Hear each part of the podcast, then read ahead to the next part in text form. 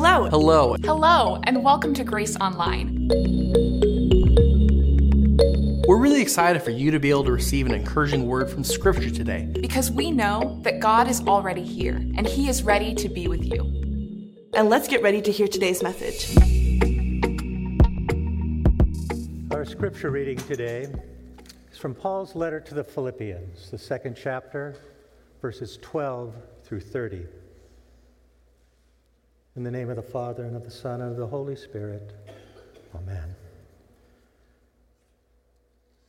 Therefore, dear friends, as you have always obeyed, not only in my presence, but now much more in my absence, continue to work out your salvation with fear and trembling. For it is God who works in you to will and to act in order to fulfill His good purpose. Do everything without grumbling or arguing, so that you may become blameless and pure, children of God without fault in a warped and crooked generation. Then you will shine among them like stars in the sky as you hold firmly to the word of life. And then I will be able to boast on the day of Christ that I did not run or labor in vain. But even if I am poured out like a drink offering on the sacrifice and service is coming from your faith, I am glad and rejoice with all of you. So you too should be glad and rejoice with me. I hope in the Lord Jesus to send Timothy to you soon, that I also may be cheered when I receive news about you. I have no one else like him, who will show genuine concern for your welfare, for everyone looks out for their own interests, not those of Jesus Christ. But you know that Timothy was proved himself, because as a son with his father, he has served with me in the work of the gospel. I hope, therefore, to send him as soon as I see how things go with me. I and I am confident in the Lord that I myself will come soon. But I think it is necessary to send back to you Epaphroditus, my brother, co-worker, a fellow and fellow soldier, who is also your messenger, whom you sent to take care of my needs. For he longs for all of you and is distressed because you heard he was ill. Indeed, he was ill and almost died, but God had mercy on him, and not on him alone, but also on me, to spare me sorrow upon sorrow. Therefore, I am all the more eager to send him, so that when you see him again, you may be glad and I may have less anxiety. So then, welcome him in the Lord with great joy, and honor people like him, because he almost died for the work of Christ. He risked his life to make up for the help you yourselves could not give me. This is the word of the Lord. Thanks be to God. Grace, mercy, and peace to you from God our Father and our Lord and Savior Jesus Christ. Well, last time I was here, I think it was in August, we had a little Bible quiz, and just as a refresher course, sixty-six Bible, uh, books in the Bible, right? And how many in the Old Testament? thirty-nine. Little math leaves twenty-seven in the New Testament. Okay, of those twenty-seven, how many of them are letters written by one person to someone else or some group, other group? twenty-two. twenty-two. How many of those letters are written by a person to another single person? You know, from one person to another. Only four. That means eighteen letters, eighteen books of the New Testament that we hold as Holy Scripture are a letter from one person to a group, to a church, or even the book of Revelation, seven churches all together. These are written because they didn't have a Bible at the time. They only had oral tradition and people like Paul going to visit them. And if he couldn't visit them, he would send people like Timothy or Epaphroditus. His third way of doing it which is his least liked one for him, was to write a letter. But what a blessing for us, now being able to look at his letters inspired by God, the Word of God, that we can hold on to. That's important for us today. I'm going to be with you for three of the four weeks here in October, so I thought I'd get a little groundwork out of the way because we've got two uh, kind of glaring things going on here that we need to talk about uh, today, and one of them will just is about the letter itself. We need to remember whenever we look at a book, and Philemon, or uh, Philippians is like the poster child for a letter written to a group, that is written to a whole church. It says right in the beginning, written to what would be the council, to be read to the people aloud. Whenever you come across for you, it's you all. It's plural. There isn't a singular you in the whole book of Philippians. He who has begun a good work in you, you all, as a church, will see it to completion. So we have to be careful when we're looking at books of the Bible that are written in some, for example, in that way, written to a whole group, that we don't sit down and say, okay, this is God's personal word to me today, right directly from, from God, because it's not necessarily written in that context. We have to look at what the writer was doing, what his intentions were writing to a group, and how that applies to us today.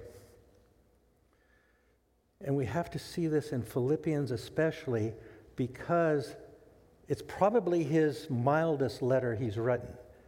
You know, he starts right off with Galatians, you foolish Galatians. Doesn't even say hello. He, he writes to the, the Corinthians. He starts out nice, but by chapter four, he is really ripping them. But here he is complimenting them because this good work he started, they, they, it's a, they've been help supporting him while he's in prison. And so they're sending him money to help him have his things and, and support him. And uh, he's thanking them for that, but he notices there is a fragmentation away from what I'm talking about. This group understanding.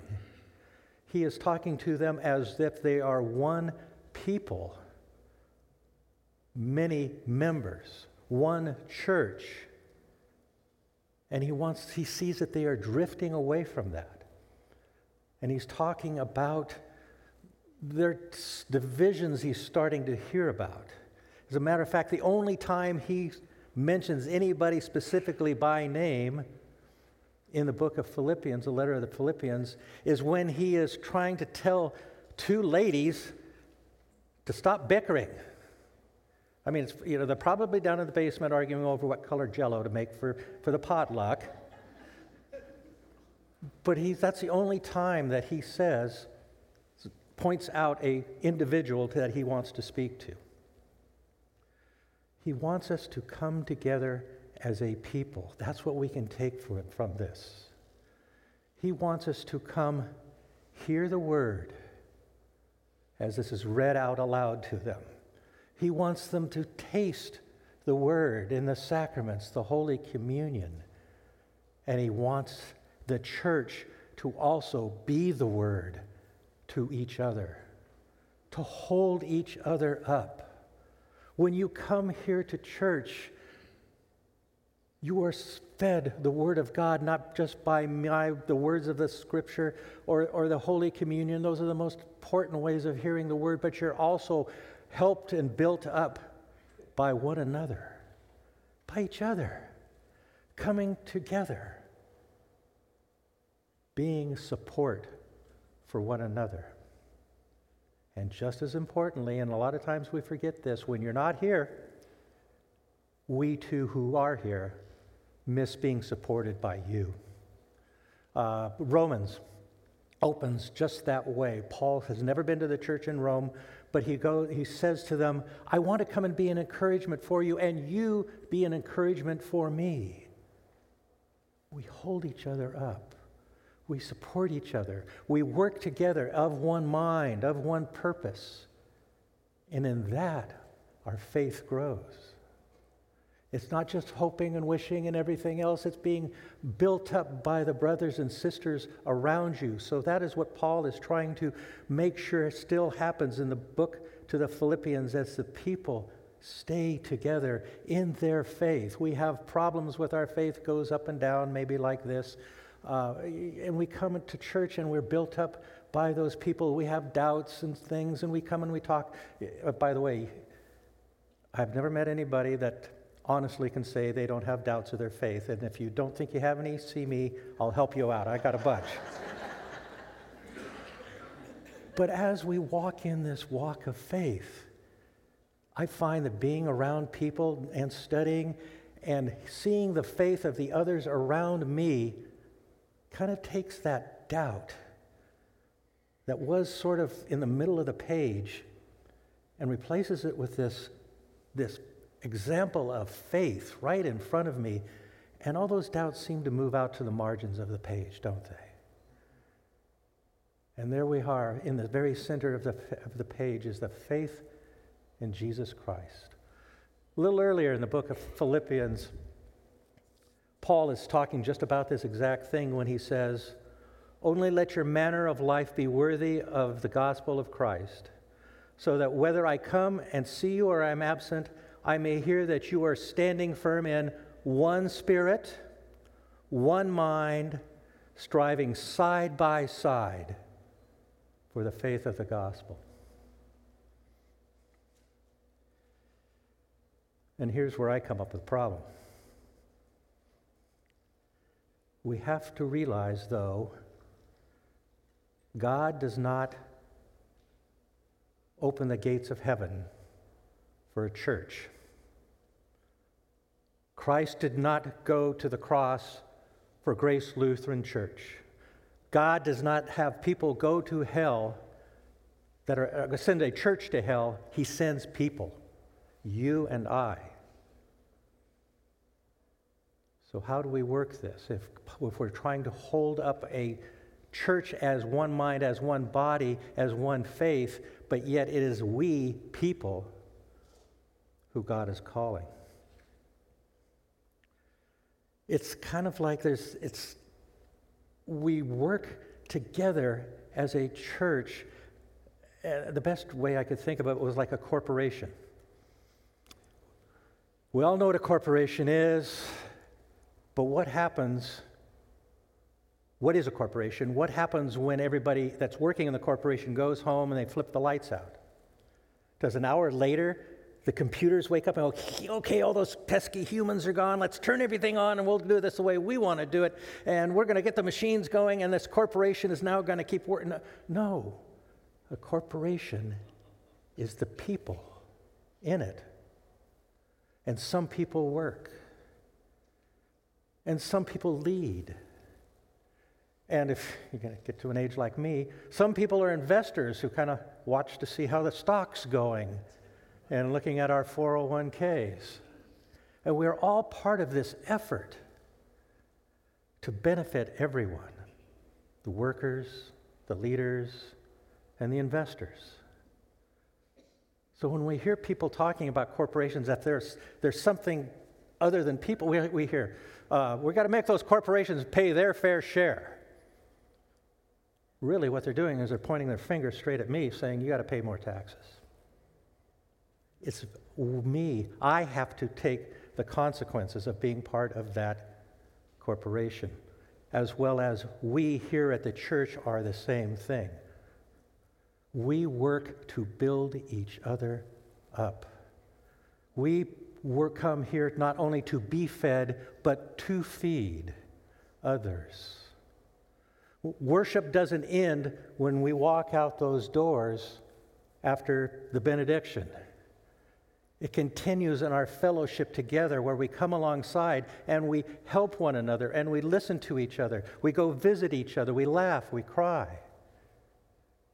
And together we build up one faith and one trust, because that's what we confess. We trust in God.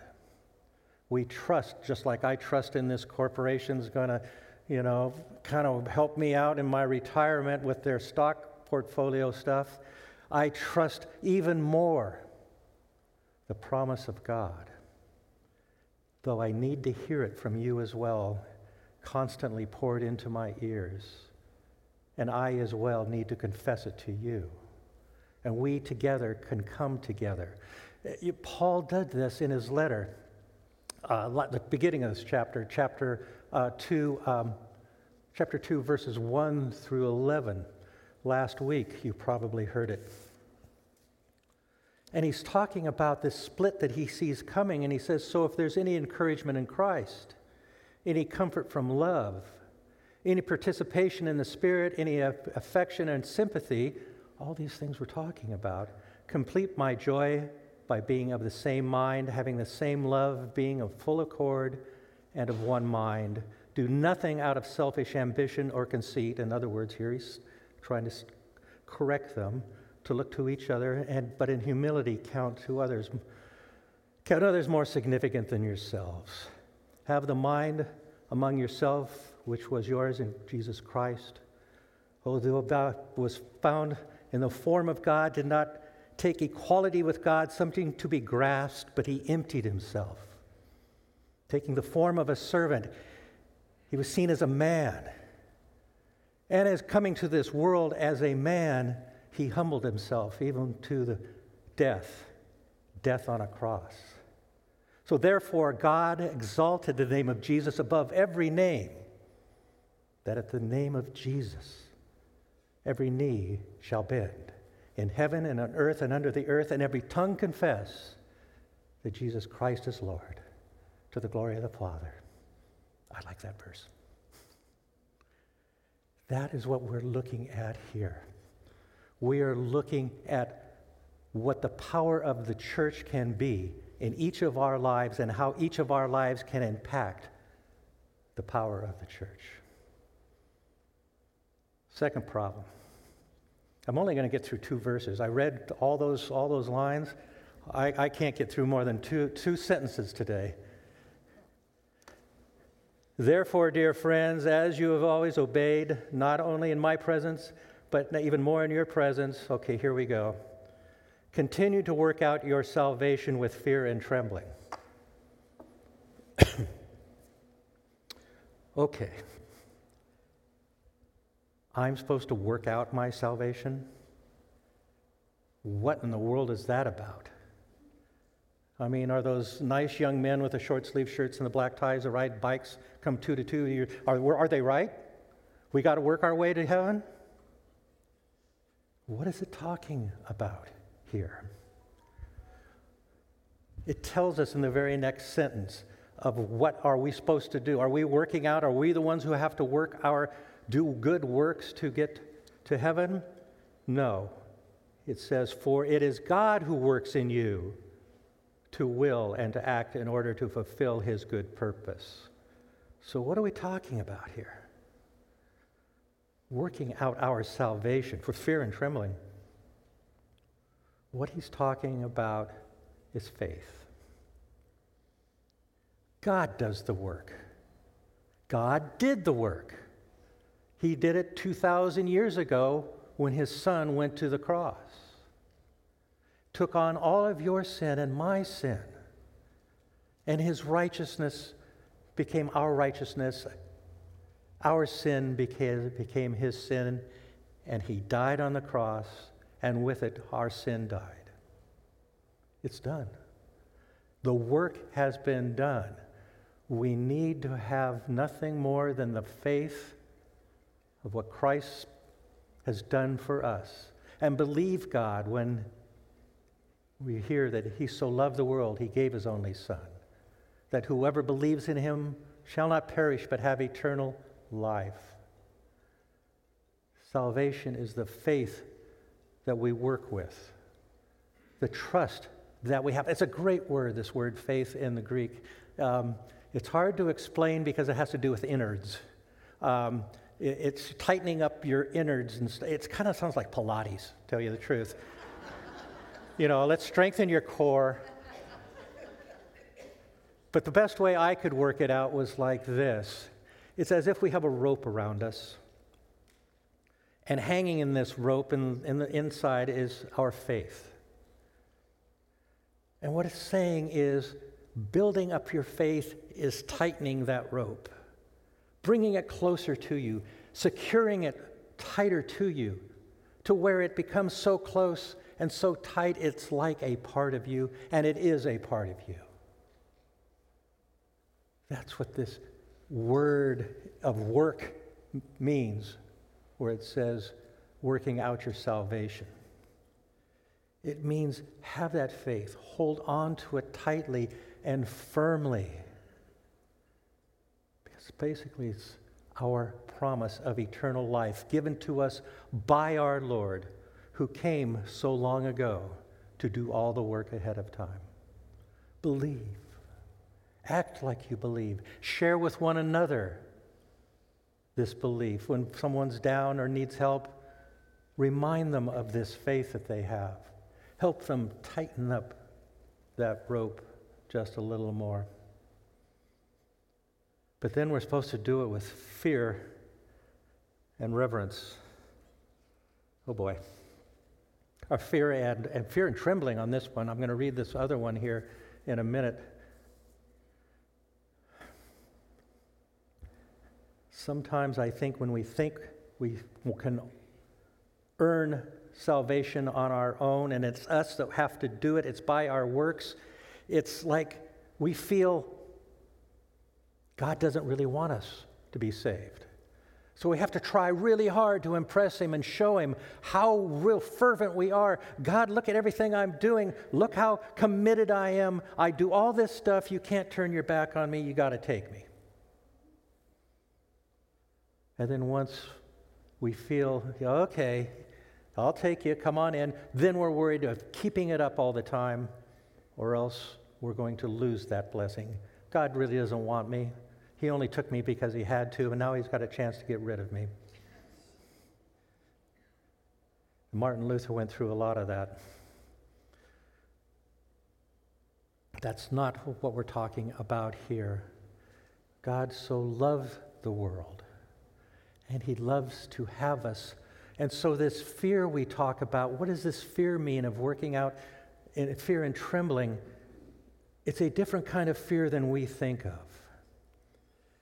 When we think of fear, we think of this anxiety we have. And if it's a fear of or from somebody, it's kind of like they're above you, you're a servant, and boy, if you don't do this right, you're going to lose out.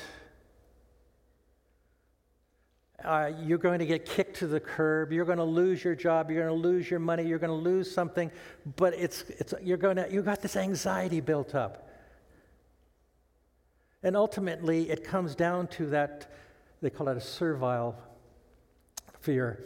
It comes down to the fear of a servant that you'll be rejected and die.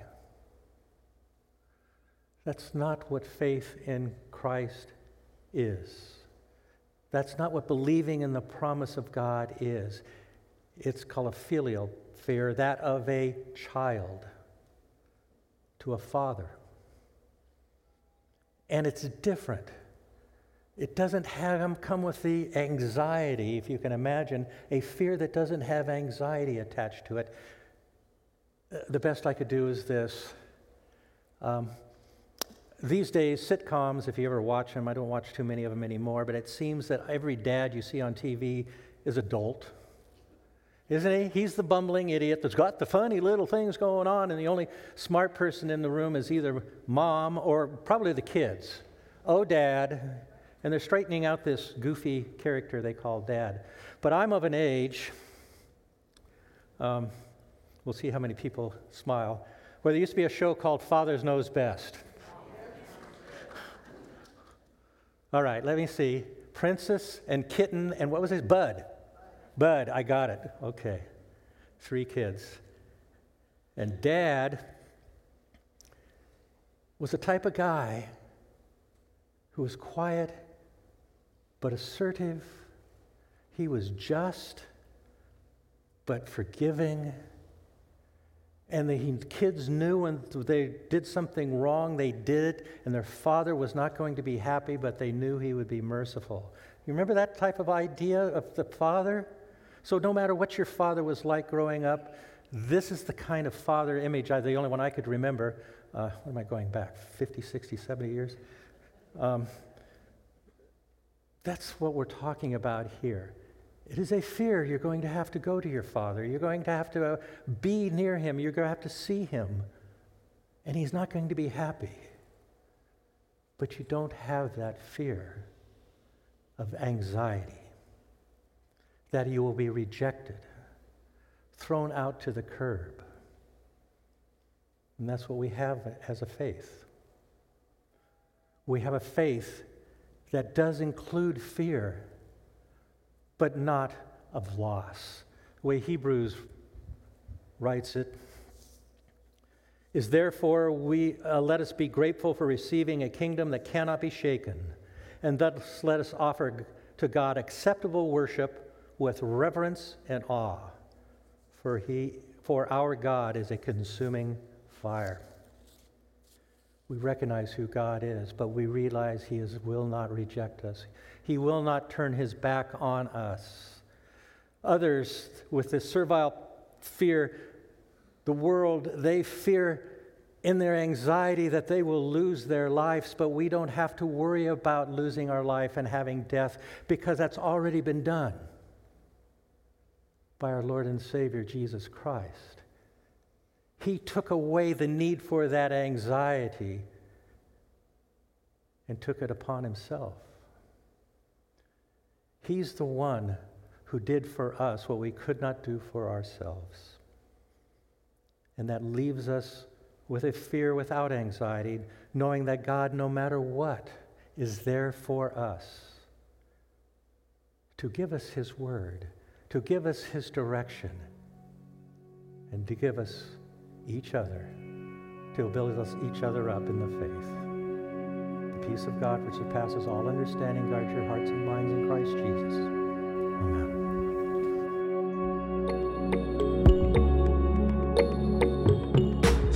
Amen. If you'd like more information about our church, please visit us online at grace h b dot org.